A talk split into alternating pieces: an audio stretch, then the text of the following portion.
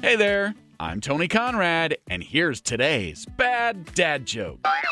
If you see a robbery at an Apple store, does that make you an eyewitness?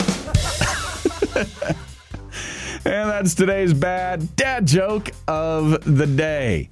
Tell that joke to a friend and then tell them about this podcast. You doing that is helping us grow our audience.